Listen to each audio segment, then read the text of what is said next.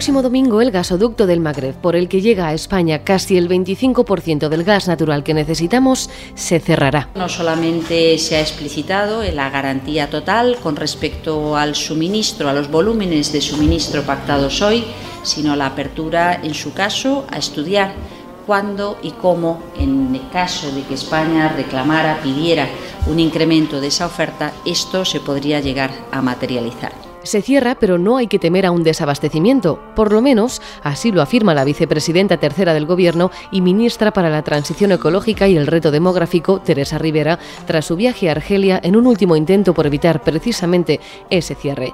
La promesa de nuestro proveedor es garantizarnos el gas e incluso elevar la oferta si fuera necesario, siempre que se pida con la anticipación suficiente. Soy Belén Montes y esto es El Debate.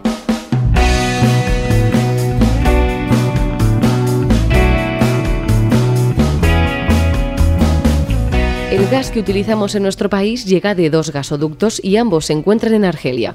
El más grande es el GME, Gasoducto Magreb Europa, que nace en Argelia y llega a España a través de territorio marroquí y es el que se cerrará el próximo domingo. Hay que recordar que esta decisión no nos pilla de sorpresa. Se conoce desde el pasado mes de agosto cuando Argelia rompió relaciones diplomáticas con Marruecos. Rivera ha señalado que se trata de un asunto bilateral entre esos dos países, aunque lamenta la situación porque afirma que España aprecia su relación con cada uno de ellos. Carlos Reus es redactor de Economía del Debate. A ver, España tiene más intereses de los que eh, aparenta inicialmente.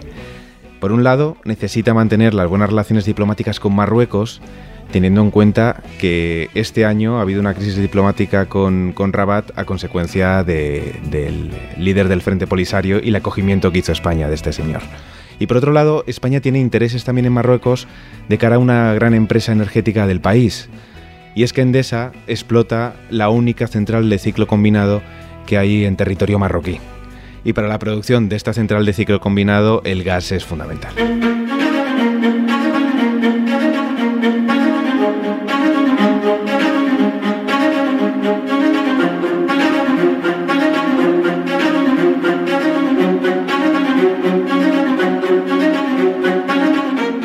Contamos entonces con el gas licuado en barco y con el gas de otro gasoducto, Medgaz.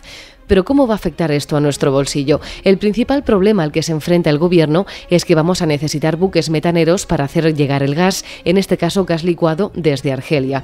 La guerra entre países para hacerse con este tipo de barcos y el transporte por mar encarecerá aún más el recibo y ahí es, por desgracia, cuando lo notaremos. Inicialmente no tiene por qué haber problemas de suministro. El acuerdo que ha cerrado la ministra con, con Argel consiste en traer a través del gasoducto que dices, Medgaz, un 25% del gas que va a necesitar España durante el invierno.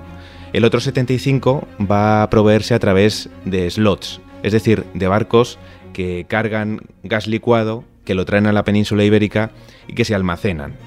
Así que, evidentemente, eso lo que sí va a producir es un incremento de los costes, porque estamos en un momento en el que la crisis de suministros mundial que está afectando a, a todos los países está encareciendo los precios del transporte marítimo y los expertos con los que hemos podido hablar nos han confirmado que ese aspecto puede encarecer el recibo del gas a las familias y a los hogares este invierno.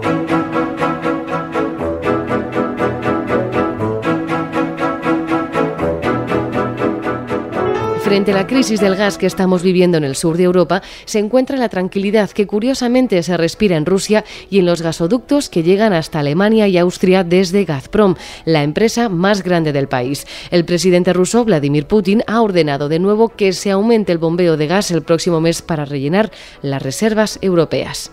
Vamos a ver, Putin ha estado jugando con la dependencia que tiene Europa, que no España, sobre las reservas de gas ruso durante todo el mes de octubre. En un primer momento, el presidente ruso dijo que las reservas rusas estaban bastante bajas y que no podía garantizar el suministro de gas a Europa y eso produjo que el precio de cotización del gas en Europa se disparara de una manera desproporcional. E incluso los expertos con los que hemos podido hablar durante estas últimas semanas nos aseguraron que la orden que habían recibido los inversores era comprar gas a cualquier precio.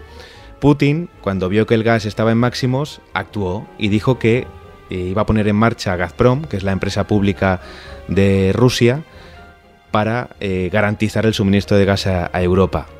Al cabo de los días volvió a dar un paso atrás y hoy vuelve a dar un paso hacia adelante para tratar de tranquilizar unos mercados que estaban otra vez en máximos históricos. Y es que mientras en España perdemos el principal gasoducto en plena crisis del gas, en países como Alemania refuerzan y potencian los que tienen.